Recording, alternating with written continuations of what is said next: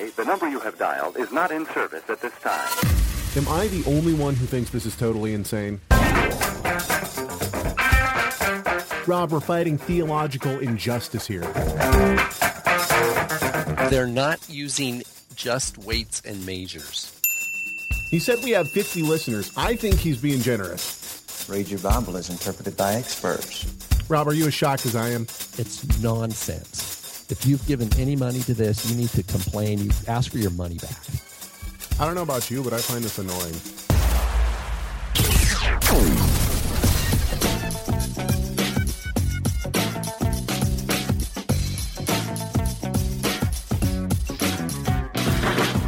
What up and shalom. Welcome to the Rob and Caleb Show, the show where theology matters, scholarship counts, and theology matters. My name is Caleb Haig.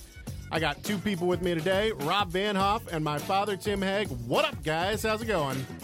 All right. Hey. Yeah. So we're back after 2 weeks off. It was very nice. We went to family camp. We'll talk about that in a few minutes. Then I went down to Disneyland. I have to say, if you want to spend copious amounts of money to stand in line and be in huge crowds, Disneyland is the place for you. The question is, how did Ben like it?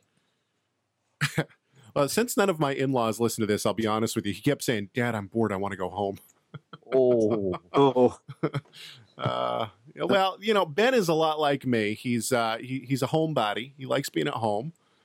He doesn't like going places. If it was up to him, he'd just lay on the couch all day long and read. Like you. Yeah, like me. And so now that he's back, he keeps saying, Dad, I want to go back to Disneyland. So he did have some fun. And he went on his first roller coaster. That was a interesting time. He screamed the whole time. It was great. But then once we were off the roller coaster, he wanted to go back on it again. We went on the Pirates of the Caribbean ride twice. That was fun. And, I think in 3 days we went on 6 rides. And, it was, he had a good time. It's just a lot of walking. So on my app, on my phone, I got an app that tells you how much you walk in a day. On the Thursday that we were there, we walked 11 miles. And we walked 11 miles, half of them carrying children because we didn't have a stroller for half of it. So yeah, it's but it was fun. It was good to be with my in-laws and to spend time with them. Spared at no expense, of course. They know how to put on a incredible time for the kids. Basically, anything the kids looked at or touched, Grandma was going to buy for them. So that was interesting. What about you, Rob? What'd you do while I was gone? Well, let's see. Last week I was still kind of getting in gear for our fall quarter at Torah Resource Institute. Which just started.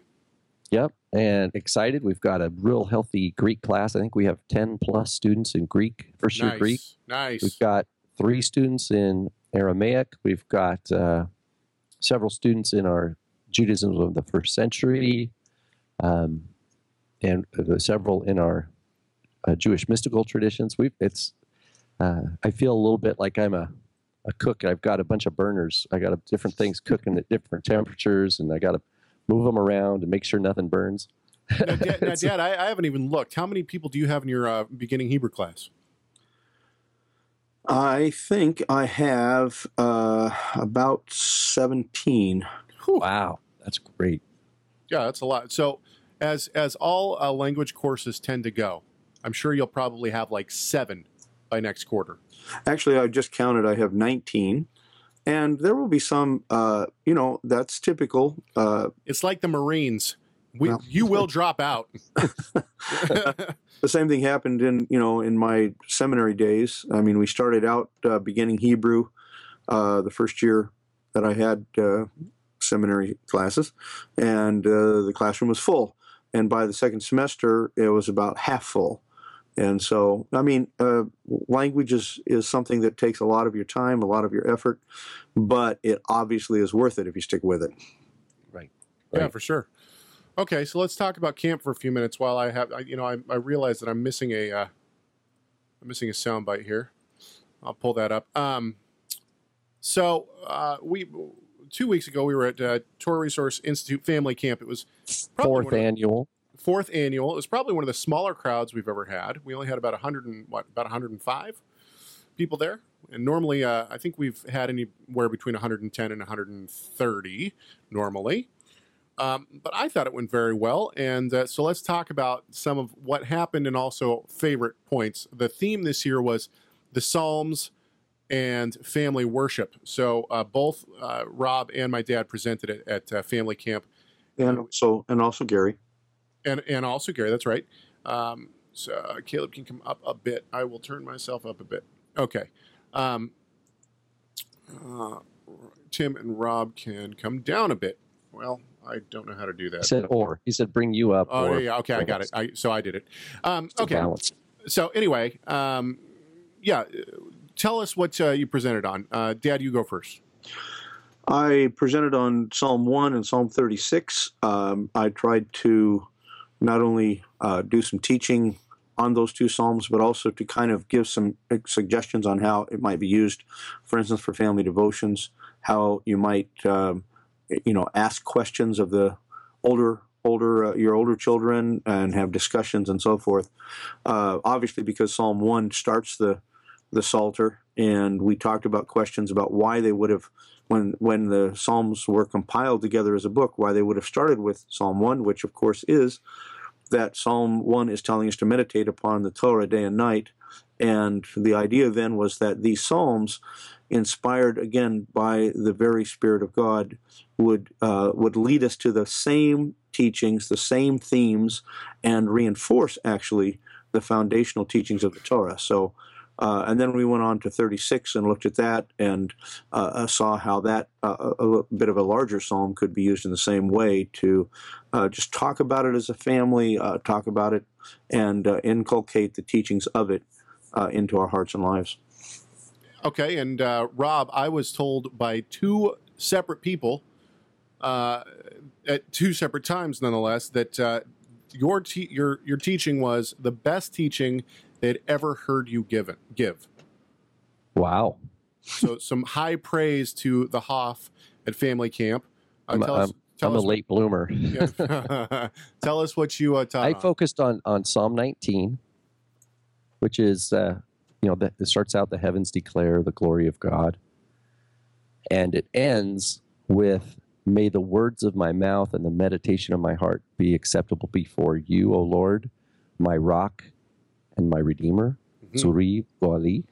And we kind of went through and noticed the three different partitions of that psalm and how God's creation testifies to his glory, his revealed word, declares his glory, and in the end, the third section is this: the servant, the Eved, who desires that his mouth too would join in, and he's confronted with the dilemma of sin, of why is there this gap? Why am I unable to?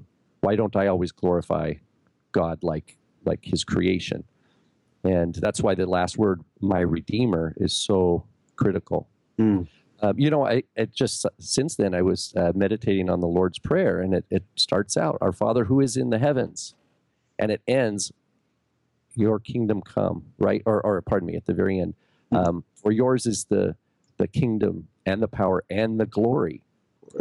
So even in Yeshua's prayer that we're taught, there's a kind of bookend with the Father who's in heaven and ending affirming his glory, just like we see in Psalm 19. So, yeah, I really was amazed as preparing for camp, meditating on Psalm 19 and memorizing it in Hebrew and just chewing on it. And it just is a testimony, as Tim could say for Psalm 1 and 36, and Gary for the Psalms he did, and for Josh who did Psalm 90, that... there is no substitute for nourishing our souls with the Word of God. Amen. That is absolutely necessary. He knows us. He made us, and He gave us words to help feed our souls. And if we neglect that, there's no. You might. It's as if looking for nutrients in foods that are not really good for you. it might seem like you're getting by for a while, but ultimately you're going to get sick. You're going to, things are going to go south. It's not sustainable. We need God's word. And so having that focus and that theme of the Psalms was just a blessing to me. So I'm encouraged to hear people also too. We're blessed. Can I put a plug for another? Josh gave a Josh Meeks. Yeah, Josh Meeks gave a presentation that was awesome. Totally. Okay, wait, so we should just explain for people who obviously weren't there. What we do is we have the teachers of Torah Resource teach main sessions in the morning time. Then after lunch, we try to have guest speakers, and usually they're students. So we have students from Torah Resource Institute present papers that they've either given throughout the year or something that they're working on. And so Josh Meeks is a student at Torah Resource Institute. Then Andre Felipe, he also is a student at Torah Resource Institute. He also presented, and I missed both of those, unfortunately, because I was directing other things at the time. So talk a little bit about both of those. Go ahead, Rob. Josh. Of course. So yeah, Gary Springer gave two teachings. Josh Meeks on the Psalms. I wanted to point out Andre did. He didn't follow the theme of the Psalms, but gave an excellent presentation as well. And I was encouraged by his to see his attention to detail, his attention to sources, and what Andre shows in his paper is how certain strains of teachers or traditions that have crept into messianic, larger messianic kind of ideas is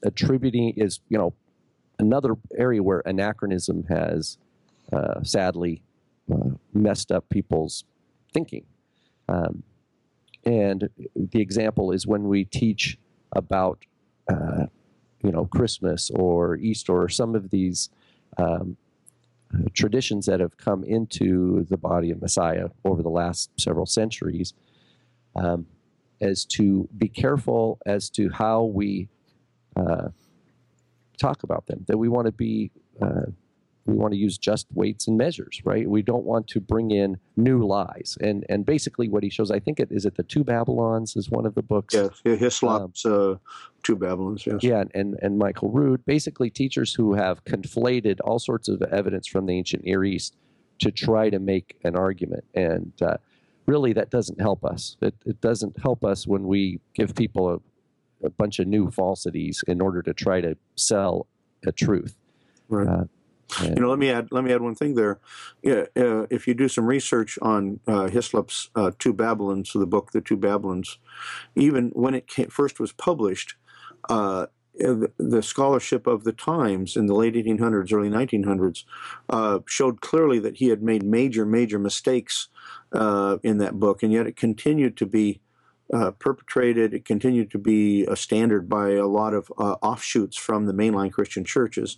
And unfortunately, as you said, and as Andre pointed out very well, some of those same mistakes are being repeated again and again in some of the things that we're seeing coming out of the Messianic movement, which just reinforces, again, we need to seek for good scholarship that's based upon primary data, if at all possible, so that we don't fall into those same kind of errors. Yeah, and then another person who presented, and we don't want to leave him out, Spiros Pazaris, a.k.a. Spike Pazaris, who has done Our Created Solar System. He's done the various series. So there's three videos out now. I thought that was going to be it. I thought it was a 3-volume series.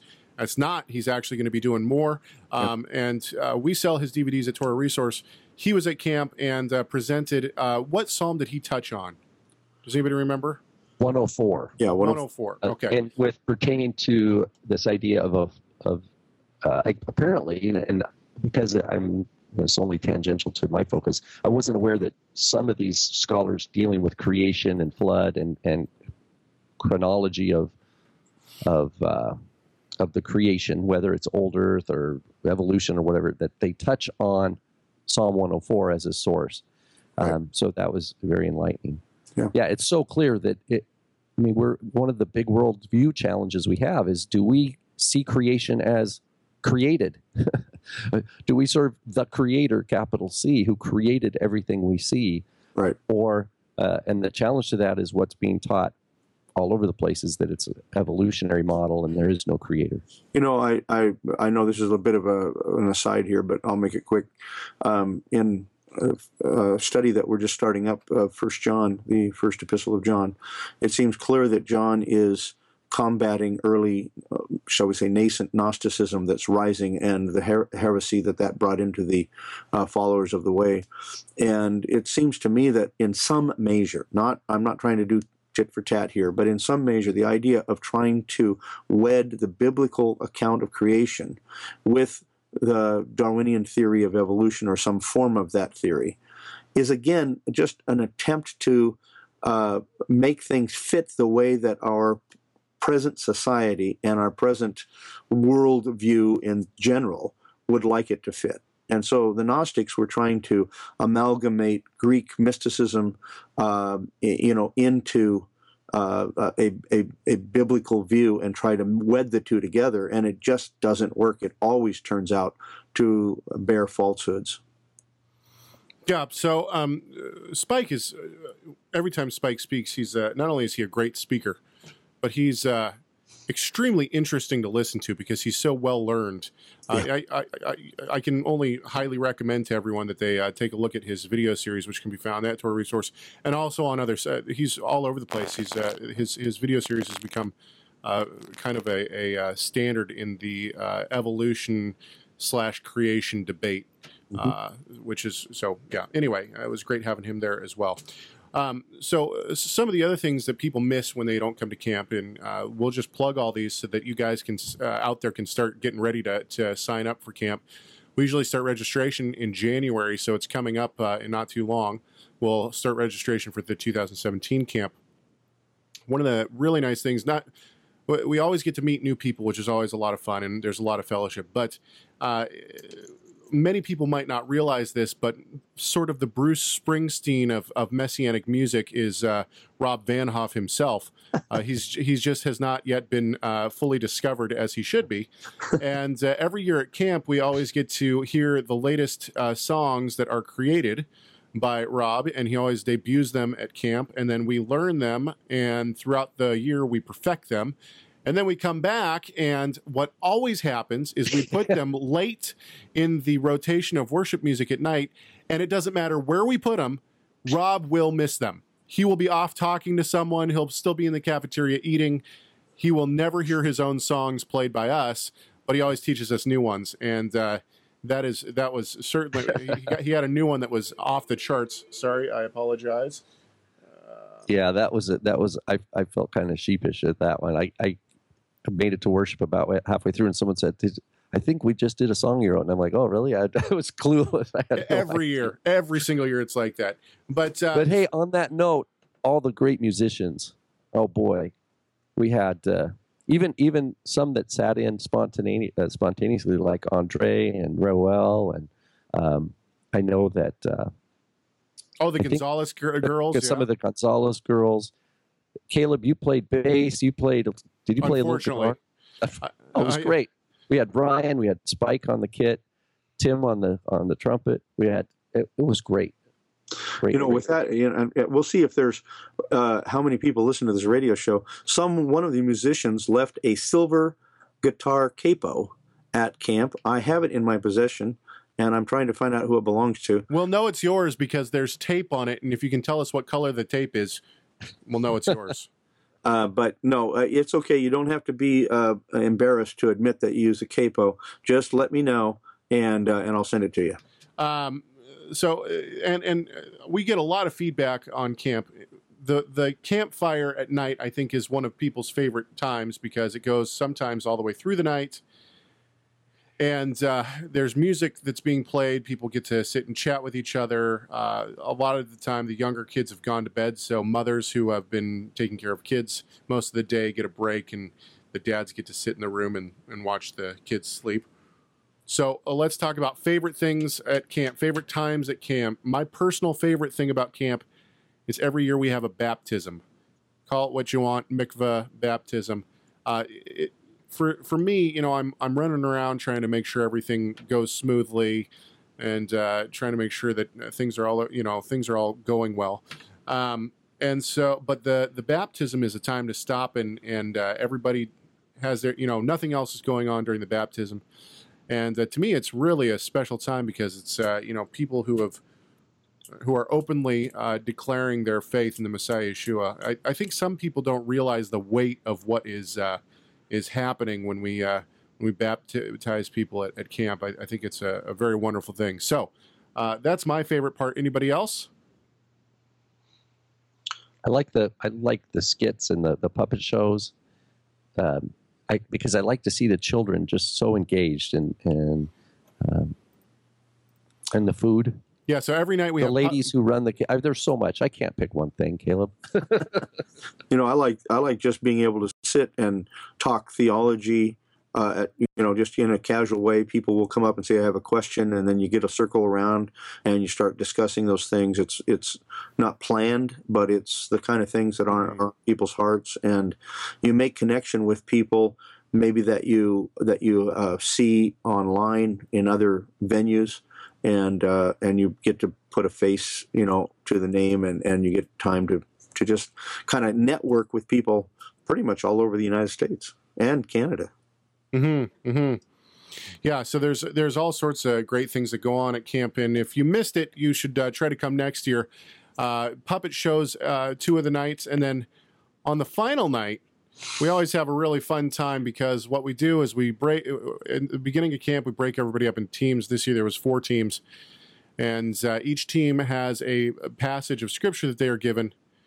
And then they have to make a play and interpret that passage of scripture for us to watch and see. And whoever does the best at that wins the bragging rights. And it's always really quite funny to see how people try to recreate these sketches. I tell people at the beginning that they can do it however they want, whether it's interpretive dance or singing or whatever they want. They can, and man, I gotta say, every year, it's unbelievable what people come up with. It is so funny. I think that for those who were at camp, the mental picture of Maya with wings on and a guitar being the Spaniard angel of God. Yeah, will be burned in everyone's mind until next year. Which what's up, bro? Or yeah, it's just so good, man. I mean, we just laugh.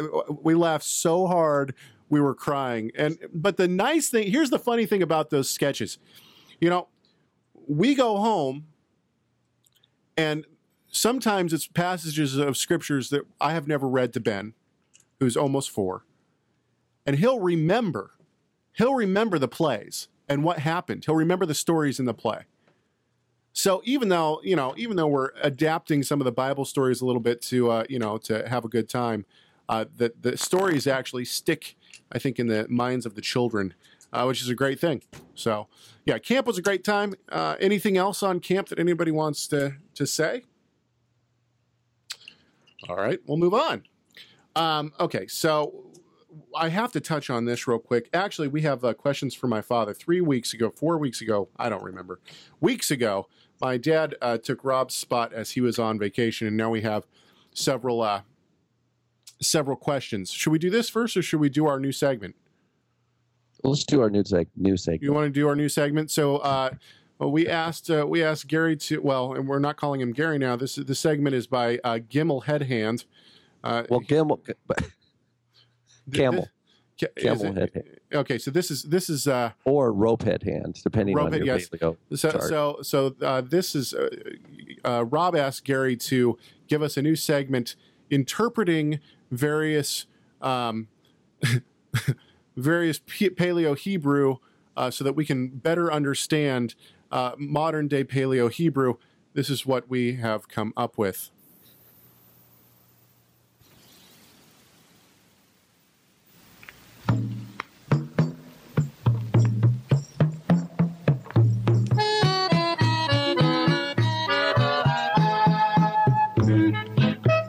Shalom and welcome to Hebrew Word Pictures with Gimel Headhand, or as some later scholars might say, ropehead hand.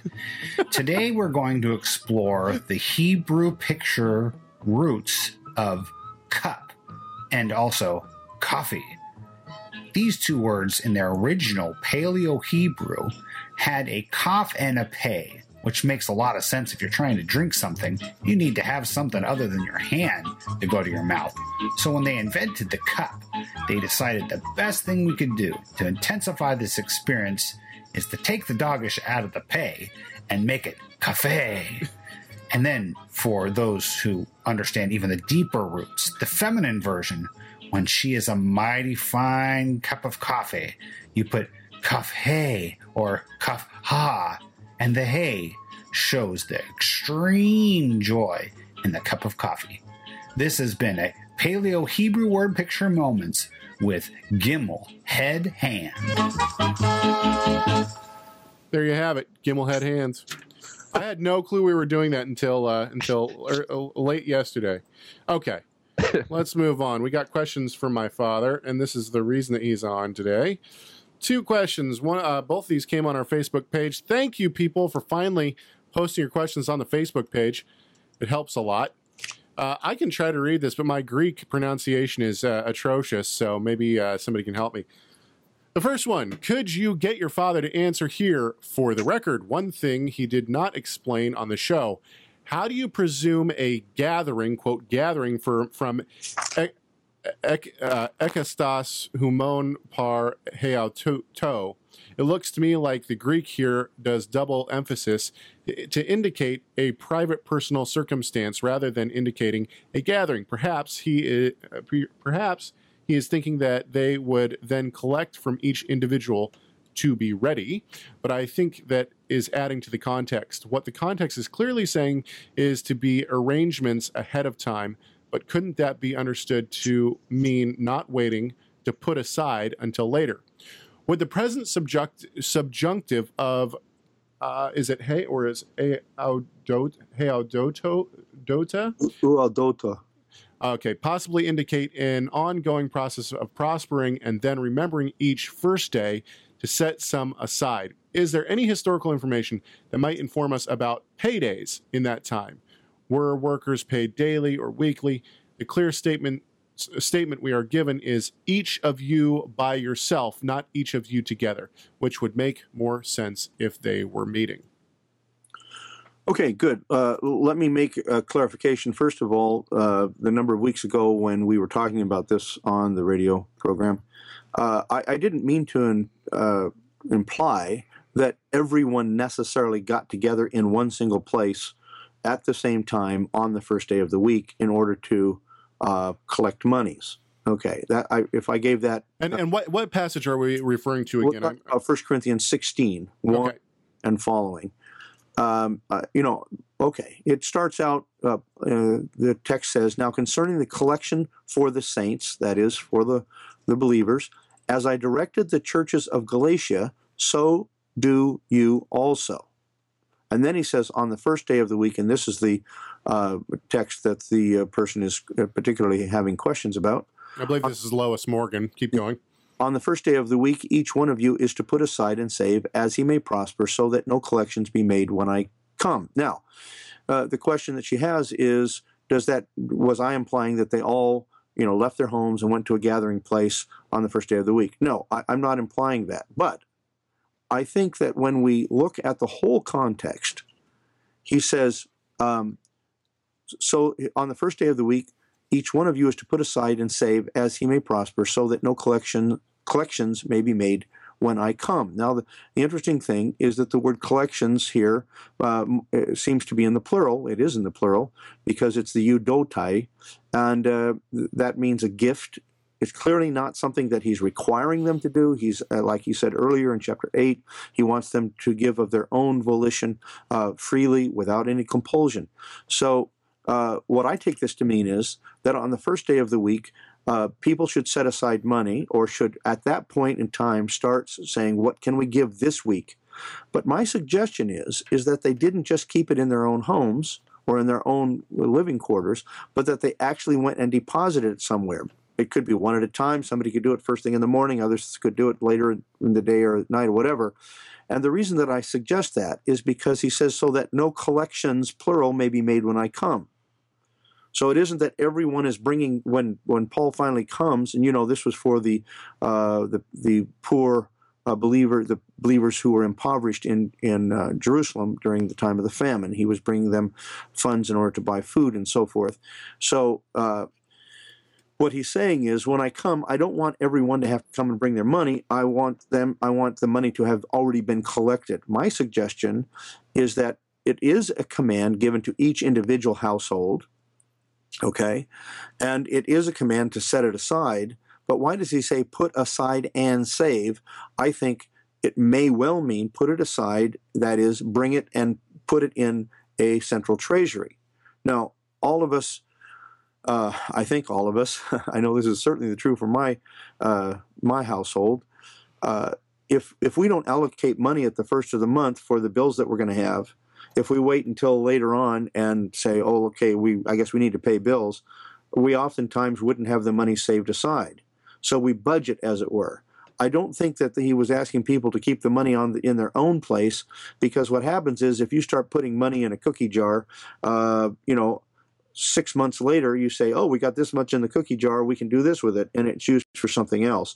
I think more than likely they were having a central depository, some maybe deacon, some shamashim that were collecting these funds and then using them, or collecting them, and so that when Paul came, he could give them. Now, the question of pay. Of course, the Torah says that one is to be paid every evening at the end of the day. So amongst the Jewish people, that may have been a common thing. We don't know. There's no indication whether that was actually happening in the first century. The other thing, which goes to her second question, but I'll just start here, and that is slavery was huge in Rome. Now, there were all kinds of classes of slaves. The majority of the slaves, however, worked either in the mines or in the fields, agrarian or mining, okay? The worst job was the mining. The second worst job were the fields, because they were the most intense in terms of labor. There were oftentimes, the beating of the slaves if they didn't get a quota done, and so forth and so on. So, were the slaves paid? In later Rome, in imperial Rome, there were some compensations given to slaves, so much so that what we discover is that there were slaves who saved enough money to win their freedom, to buy their freedom. So there was some slaves who had money. But they were still slaves. They were the lowest echelon of the society.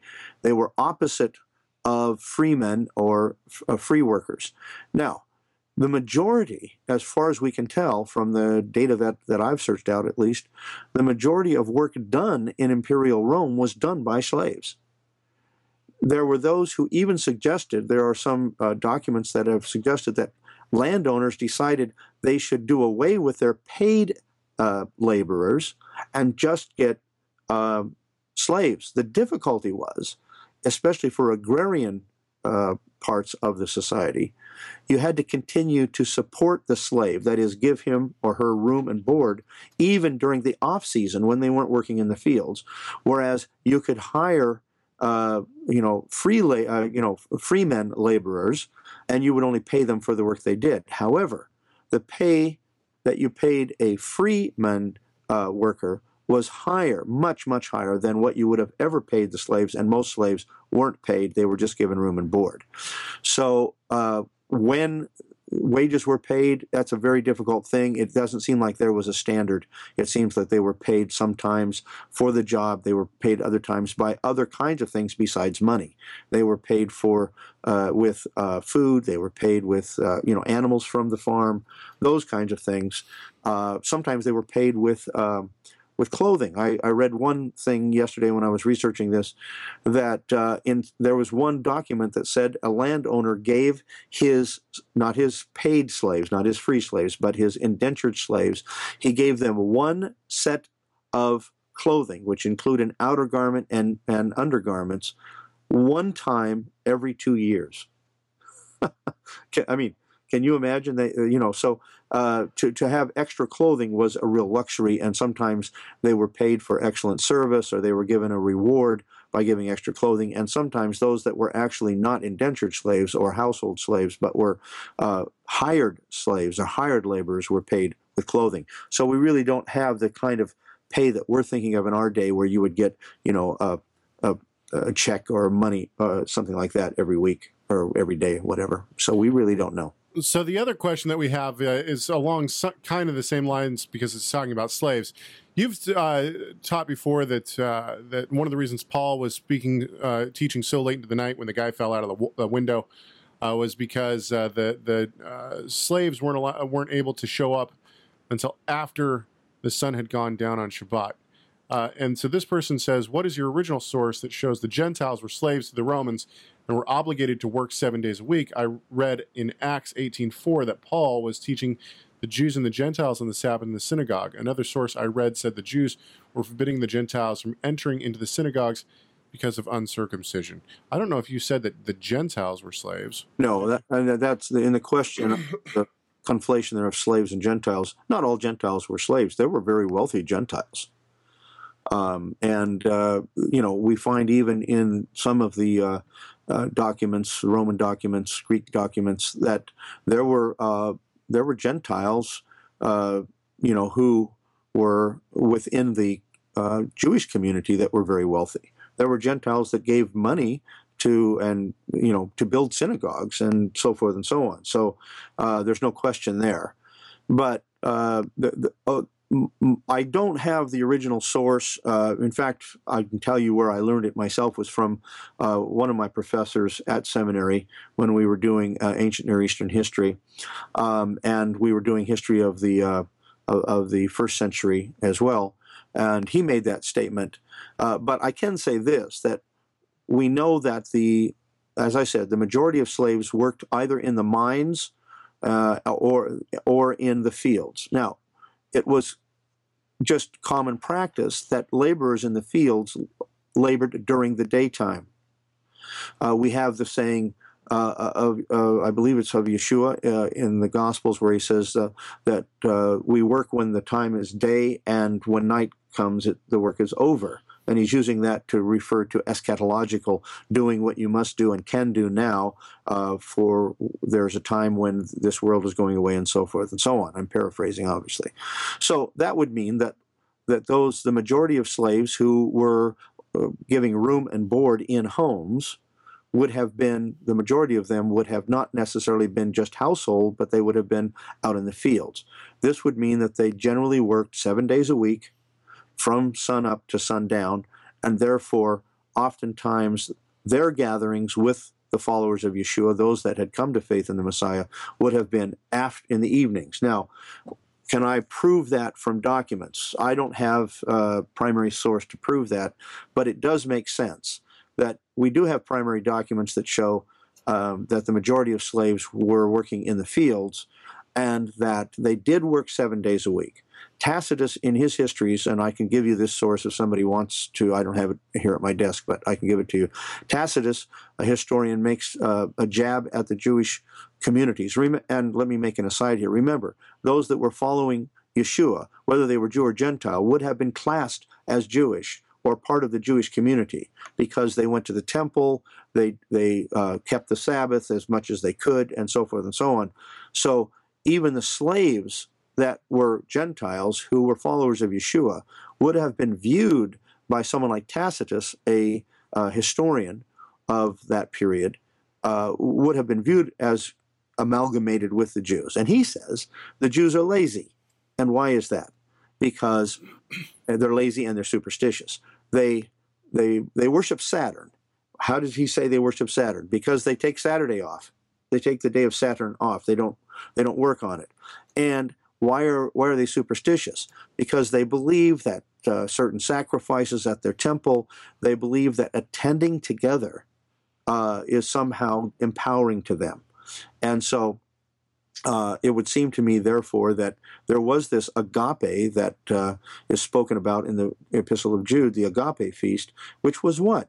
It was a symbolic meal that would put Jew and Gentile together that would put rich and poor together, that would be free and bound together. And Paul talks about in Galatians 3, right? At the end of Galatians 3, he says, there's neither Jew nor Greek, there's neither male nor female, there's neither bond nor free. Well, where would the bonded people, those who were slaves, where would they gather together with the people of God if indeed, and I do say if indeed the majority of them were laborers in fields? When would they get together during the agricultural season to manifest this oneness? It would have had to have been after, you know, when it began to be dark and when they were coming out of the fields, because they were not working during the dark in the fields. And that seems to me to fit the passage there in Acts 20. One more comment on that, and that is there are some who say that he was teaching late on the first day of the week, not after Sabbath. Some think that he was teaching late on Sunday, and Sunday went into midnight, and then he was leaving on Monday. I think the context would say no. He was there. They were fellowshipping at the end of the Sabbath. He continued on for those who were there, and perhaps for those who would come after the sun had set. All right, good enough. I hope that answers everybody's question. Now, Dad, if you want to take off, you can, but I think you will want to stick around. Then we got some good stuff coming up here. Yeah, I'm loaded up for Gare. Okay, so we got a email today. I got a Facebook message today from someone, and they sent me a link. It says this person made the video. It's called "Does Gare Mean Convert?" Reply to Torah Resource. First of all, thank you for making a video, because you know, we get nailed all the time by people for recording our Rob and Caleb show. Yeah, fellow heirs, exactly. Yeah, get the book, fellow heirs. That's the main response. The video itself is 17 minutes and 37 seconds long. I've never heard of this person. I've never heard of the YouTube page that this person is on. So what I hear you saying, Caleb, we cannot confirm this is one of the 36. That's right, but you never can tell. And here's the thing: is that this person takes quite a long time to. That's the newer one.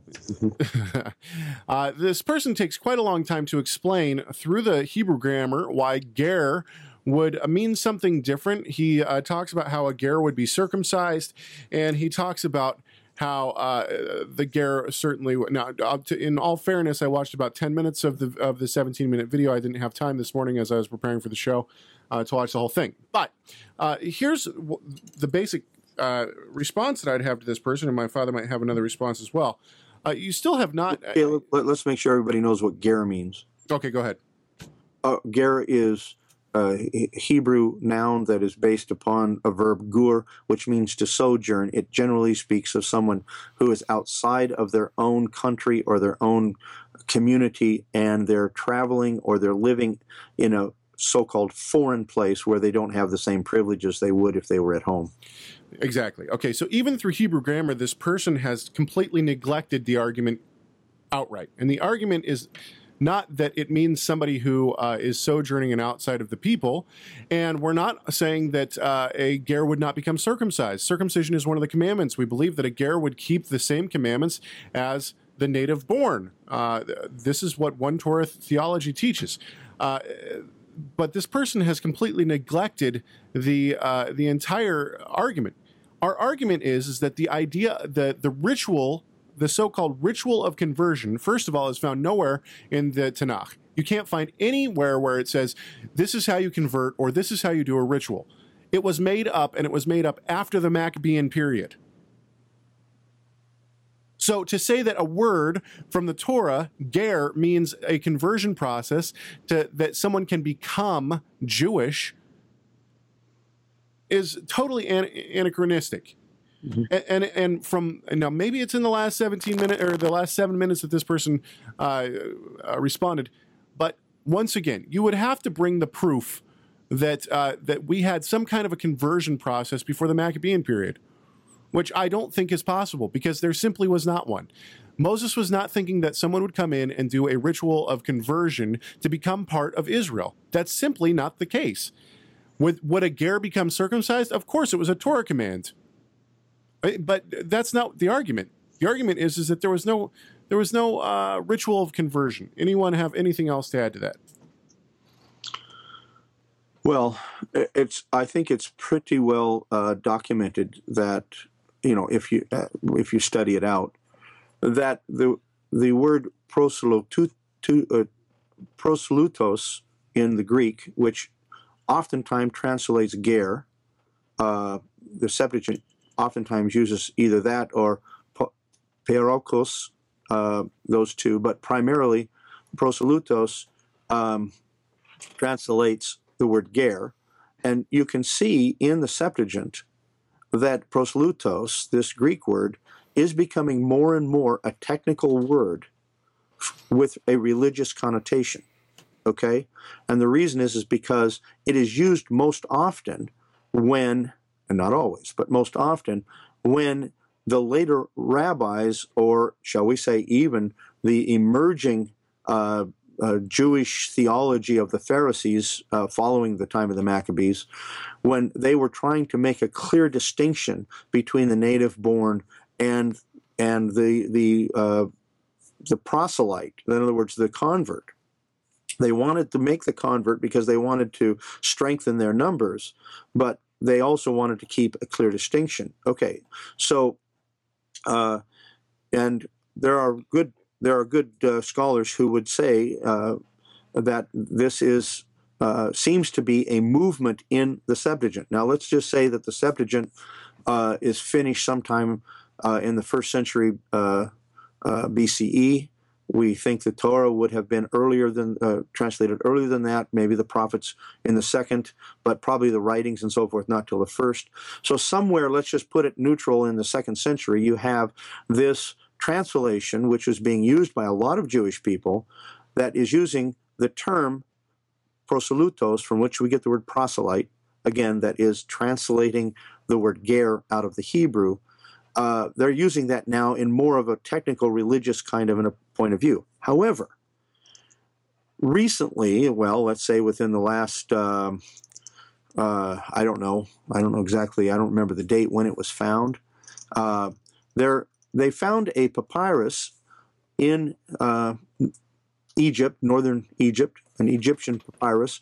It's dated, and there's not much debate on this, it's dated to the 3rd century BCE, and it uses the Greek word proselutos, but it has nothing to do at all with a religious connotation. There's nothing on this scrap of papyrus that has anything to do with religion, and really what it's talking about is some foreign workers that are causing a commotion, apparently with regard to their wages or something to that effect. So here we have a papyrus at the same time that the term was beginning to gain a religious connotation. We have it being used outside of a religious circle to simply mean foreigners. It has nothing to do with religion. What does that tell you? To me, it tells me that if, and this, I hate to say it, but this is something that some of the ministries and the larger ministries in the Messianic movement came out saying, that we should understand the Septuagint to be interpreting the use, this Greek word proselutos, or proselyte. We should understand the Septuagint to be giving meaning to that word as it's found in the New Testament or the Apostolic Scriptures. Well, that's a stretch, okay? What really is a stretch is to think that this term, this Greek term, that doesn't come to any religious connotation until maybe the 2nd century BCE, should be retrofitted, anachronistically put back onto the Hebrew of the Torah, okay? That would be like saying there was a special ritual in the time of Moses for people who wanted to join the First Baptist Church. You know, it's just obvious that would be, that somebody would scratch their head and say, whoever's saying this isn't thinking. Okay, to say that the ritual that began to have its roots in the 2nd century BCE and maybe gained deeper roots in the 1st century BCE somehow is retrofitted back to the time of Moses and so forth is ridiculous. And finally, we see already that in other places, like in Qumran, they're not accepting this. Qumran's not accepting converts. And Rob, you've shown, I think, fairly well that in Acts 15 we have a number of different Jewish sects that are vying for what should we do, vying for their position in terms of what should we do with the Gentiles. So even in the first century of the Common Era, you don't have a widely accepted, like a monolithic. Everyone agrees. This is how you become a convert. It just didn't happen that way, and all of the evidence points contrary to anyone who would read ger in the Torah and read it as convert. Final statement. The same term ger, and in fact, if I remember correctly, the same word proselutos in the Septuagint is in the text where it says to Israel, "You shall be gentle and careful and loving to the stranger in your midst, because you were strangers in Egypt." It's the same word ger. In the stone Chumash, they say, be careful to the converts, to the proselytes that are in your midst. And then they translate it, because you were strangers in Egypt. Why don't they say you were proselytes in Egypt? It's the same word, the same text and everything, showing us that there's absolutely no way that you can anachronistically in any way put convert back into the Torah. I like your analogy of the First Baptist Church, and I want to move on quickly because we're coming to the end of our time. But part of what I was doing during my time off was trying to figure out a thesis topic for my studies at Torah Resource Institute. And this has been a difficult task. I had narrowed it down to several things. There were several different things that led me to choosing the topic that I did, which I will tell you here shortly. However, the nail in the coffin was a video that was put out by someone who most people, if you have a Facebook account and you are in the Messianic circles at all, you know exactly who Izzy Avraham is. Izzy Avraham was the founder and the lead teacher at Holy Language Institute. He seems like a real nice guy, seems like a sweetheart. But I was just baffled at the video series that he put out. He put out 3 videos, and I'm gonna give you the 45-second intro that from Izzy Avraham himself, so that you can listen to what this video series was on. This is the nail in the coffin that helped me choose my thesis. And now I have 5 clips from this series. And I think that you guys are really just going to get a lot of enjoyment. I have no idea. This is all new to me. Yes. Okay, here you go. Here's his intro. Here's a picture from one of the oldest manuscripts of the Mishnah that we have. Jesus kept it. The Romans outlawed it. The entire Talmud is commentary on it. And Judaism today is based on it. The Mishnah and the New Testament come from the same Jewish world. And they have way more in common than you would think. Welcome to my new series, Mishnah Snapshots, looking specifically at how the Mishnah sheds light on the New Testament. These startlingly personal glimpses of Yeshua of Nazareth through the lens of ancient Jewish law won't just give you a new perspective on the Bible. They'll make your relationship with Yeshua and with his Jewish people better than ever. Okay, so Izzy Avraham has now. It sounds like FFOZ. Yeah, well, so here's the deal: is that I'll give it to Izzy that there are good scholars. E.P. Sanders debates this. Dunn debates this. N.T. Wright debates this. There are good scholars within the religious world, whether or not we think they're right or not. Who, and of course Neusner, Jacob Neusner, a wonderful, great scholar who seems to have flip-flopped his view throughout time on the place and history of the Mishnah. And even N.T. Wright in his commentary on Romans will tell you that in Romans 11:26, a passage that I was considering writing my thesis on, that Paul is possibly referencing the Mishnah. So I will give it to Izzy Avraham here that there are good scholars who purport that there were pieces, at least, of the Mishnah around in this time. However, I think that Izzy Avraham has not only gone one step further, I think he's gone several steps further because he never even addresses the historicity of the Mishnah. He just completely and utterly assumes that the Mishnah was not only around in the first century, which, by the way, we have absolutely no evidence of, but he thinks that Yeshua not only followed it, but kept it. And let's listen to another clip by Avraham. What manuscript of the Mishnah is he saying is authoritative? That's another problem. Well, he never addresses that either. In fact, he doesn't want to. It doesn't seem that he wants to address the fact that there are various manuscripts of the Mishnah and that they differ quite extensively. So at least I didn't watch the entire series. Maybe he does address it. I want to give credence where credence should be due to the research that he's done. However, I think that he's made some major missteps. Let's listen to another clip. Snapshots series. In this lesson, we are going to be talking about the million-dollar question of what did Yeshua think of the Mishnah? The answer to this question is that Yeshua kept the Torah as interpreted by the Mishnah and taught his disciples to do the same. The exception was the rare case in which a tradition eclipsed a commandment, which was something he took strong issue with. But don't take my word for it. Let's look at what the Bible says about this important question. So now Izzy Avraham is going to switch gears. He's going to switch to the Apostolic Scriptures to show us what he means by this. I think that our listeners, if you are one of the 36 listeners to this show, then I would assume that you already know the horrendous missteps that Mr. Avraham has taken here. First of all, he assumes, and I will let the other gentleman on the show comment where they in just a few seconds here. He assumes that the Mishnah, as we have it today, was around in the first century. And not only that, but he assumes that Yeshua is responding to the Mishnah and not the other way around. Any comments from you, gentlemen? Well, I just want to make sure what I heard him say on this last clip, if I heard the claim. The claim is Yeshua taught his disciples to obey the Mishnah. Yes. Except in specific areas where the Mishnah oversteps the Torah. Correct. That's my paraphrase. Is that, that's what Tim, I got is that how you heard the claim? Okay.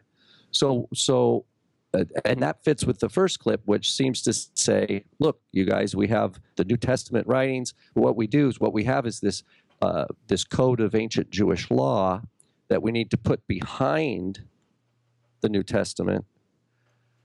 So we look at the Mishnah as the background to the New Testament, and it's going to help. It's going to draw us closer to Yeshua. That's what I'm hearing. That's what I'm hearing too, and I think that's what he's saying. Let's see why he believes that. And this is one that people bring up all the time, and this will be a focus. That's hogwash. This passage that he's going to bring up is going to be one of the passages that I will look at in my thesis. One indicator of what Yeshua thought of the Mishnah is how Luke mentions a Sabbath day's journey. The Hebrew term there is Tehum Shabbat. This term isn't actually used in the written Torah, but it is discussed and defined. It's not used in Luke either. Yeah. Go ahead. It's not used in Acts chapter 1 either, just the way of a Shabbat. Hadas of a Shabbat. It's not, not only that, we have the Qumran had different laws. Well, even amongst them, even in the Gemara on the Mishnah, you know, some say it's 1,000 cubits, others say it's 2,000 cubits, and some say it's 10,000 cubits. Right. Then is it a circle or is it a square? Yeah, precisely. Here's the thing, and the fact that we have similar laws in the Qumran, it's not rabbinic. This has nothing to do with rabbinic Mishnah, and this just shows that this person is not qualified to be making these videos. It reminds me of this other book. Are we going to talk about this other book? Oh, yeah. I forgot about that. Hang on. We'll bring that up in a second. Yeah. Don't let – this is – yeah. Let's listen to the end of his statement here. Here's the passage. Then they returned to Jerusalem from the mount called Olivet, which is near Jerusalem, a Sabbath day's journey away. So notice three things here. Firstly, that Luke mentions this Mishnaic interpretation of Torah in a positive way. Secondly, that Luke assumes that his readers and fellow disciples are on the same page with him on this. And thirdly, notice that Luke was one of Paul's closest traveling companions and ministry partners. This also suggests that Paul had a similar attitude towards the Mishnah. So, there are so many problems with this entire series that he's made. I think this next clip, it's 18 seconds. Just to clarify, the way of the Sabbath, it implies is that it's a traveling a distance where you're not packing up a load, like you're going to come back the same day. It's a journey that you would go on and come back, and there's nothing that someone would look at you and say, "Oh, they're headed out of town." Right. It's the idea you're not carrying a bunch of stuff with you. It's a leisurely walk. That's what a Sabbath day's journey is. It's a leisurely walk that has no that it's clear to all that there's no intention of traveling, of business, or anything like that. It's well, and it's obvious that he's reading the Mishnah in English, from some English translation. Yeah. He's not reading it, And if he let's give credit where credit's due. Izzy Avraham, I'm presuming he's he said to home. He used a Mishnaic term, which of course is not used by Luke. It's just hodos in Luke. Just the Greek word for way. But here, the point simply is this: Mishnaic Hebrew is a lot different than Qumran Hebrew, and a lot different than Tanakh Hebrew. Mishnaic Hebrew is a development of Hebrew that it wasn't. It's not even established in the first century from any documents that most can find. It draws on Aramaic, it draws on Hebrew or Greek even. It transliterates Latin terms. I'm not going to put down Izzy Avraham's knowledge of Hebrew. I'm just saying that he's coming from a position where he's not actually dealing with Mishnah as we now have it. Yeah, he's mixing his categories, which I consider that building on sand. Yes, I do too. Well, let's listen to, I think this next clip, 18 seconds long. This might be the one, or it's the next one, but take a listen to this.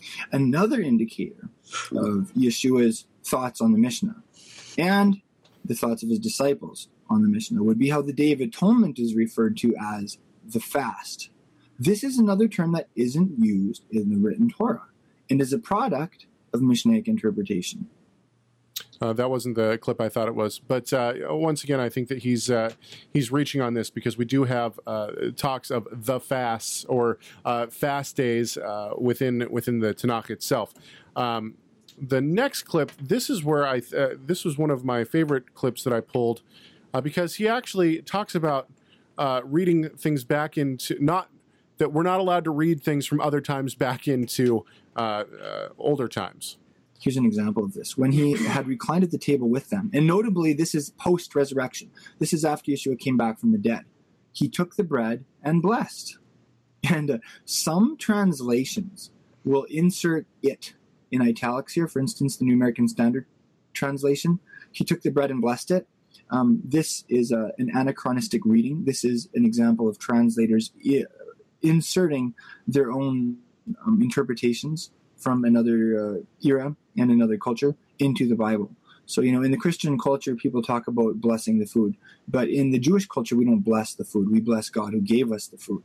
And so anyways, and that was also what Yeshua did. He would say, Baruch atah Adonai, blessed are you, Lord our God, King of the universe, who brings forth bread from the earth, for instance, was the traditional Jewish blessing that he would have said. So he talks about not making anachronistic statements. Then he takes a prayer that was created much later, at least we don't have any evidence that it was in the time of the first century, but didn't come around until much. I mean, I think the first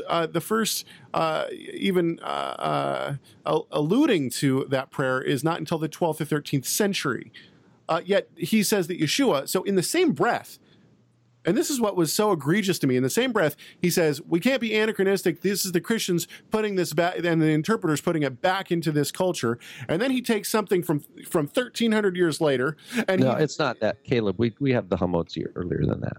Where?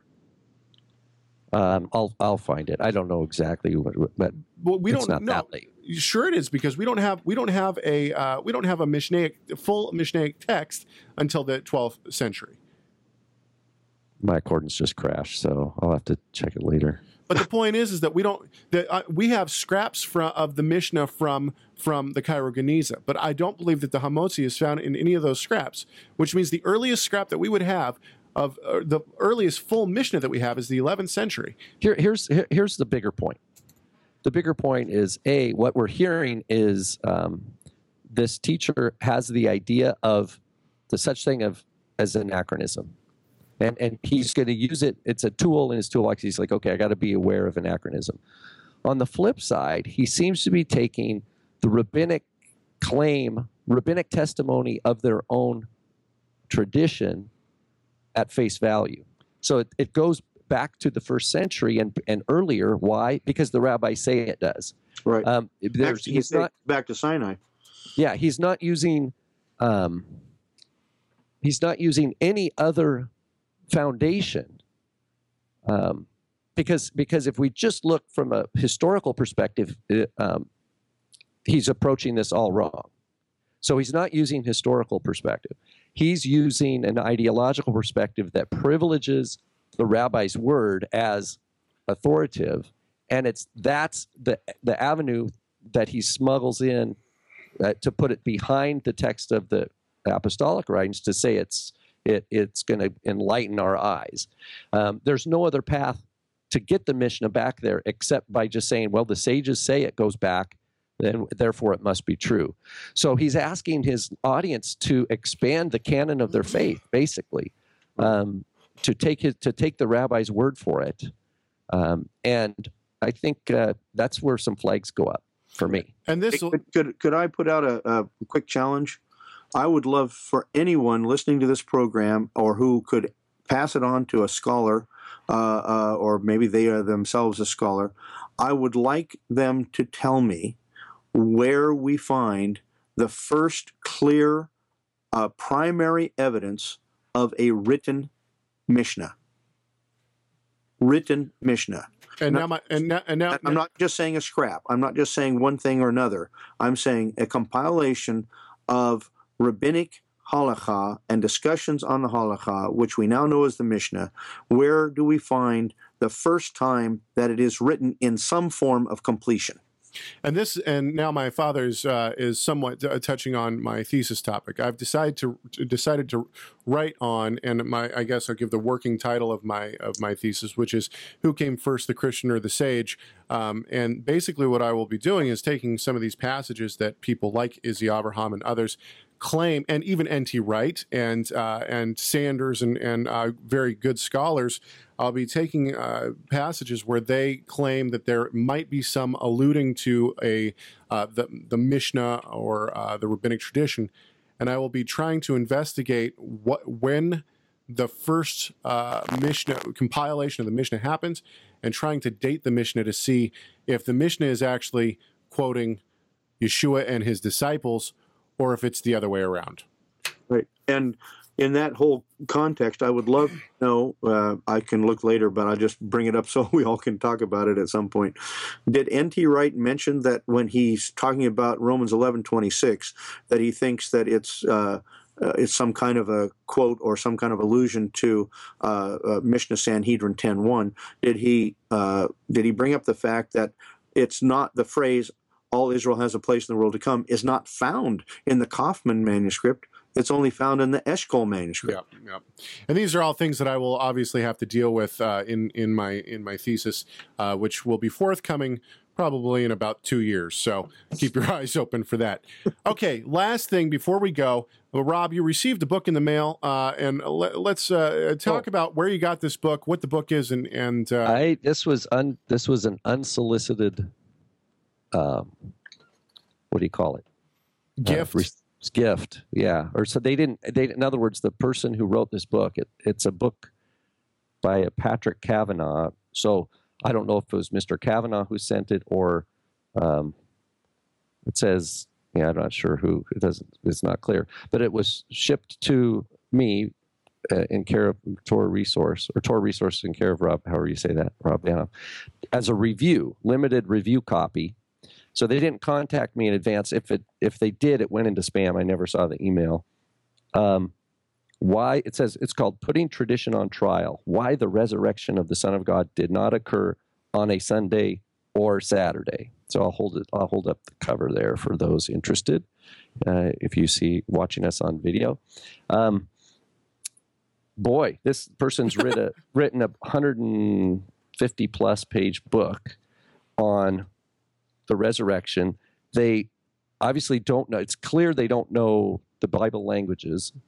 They're leaning on a translation that's I never heard of. It's called the C. Let's see here. Yeah, I should have had it. The CVOT and the CLNT. So the CVOT is the concordant version of the Old Testament, and the CLNT is the concordant literal New Testament. It's an old version. Then there's the concordant version of the sacred scriptures. Yeah, and that's out of Canyon Country, California. So he's leaning on that. And there's a few things that I thought were interesting. One is that Yeshua is spelled Yaishua.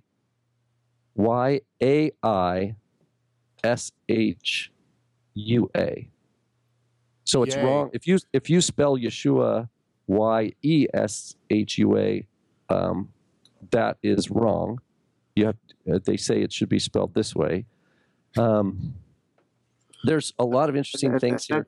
That just shows us that whoever the author is, maybe doesn't understand that in our day, at least, we don't know about ancient times, but the tzere, when it was at the beginning of a word, was oftentimes pronounced very much like the segel, so short e, eh.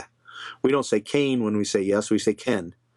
So to transliterate that, it would be an e, not an ai. Yeah, and it's trying to unpack Matthew 28:1 and other passages. He compares, for example, the NASB with the King James Version, with the RSV, and tries to make an argument that, you know, the people have been deceived for 2,000 years, and so, you know, I don't know what to do. It's an example of someone being excited and having resources to put their argument together, but they weren't properly discipled. Right. That's really what I'm seeing here. And by discipled, I mean in the broadest sense of the term, I don't even mean necessarily the spiritual, which is the most critical part of discipleship in terms of Yeshua, but I mean it disciplined in terms of good scholarship. Yeah. The person is evidently just by reading it, reflects that they lack any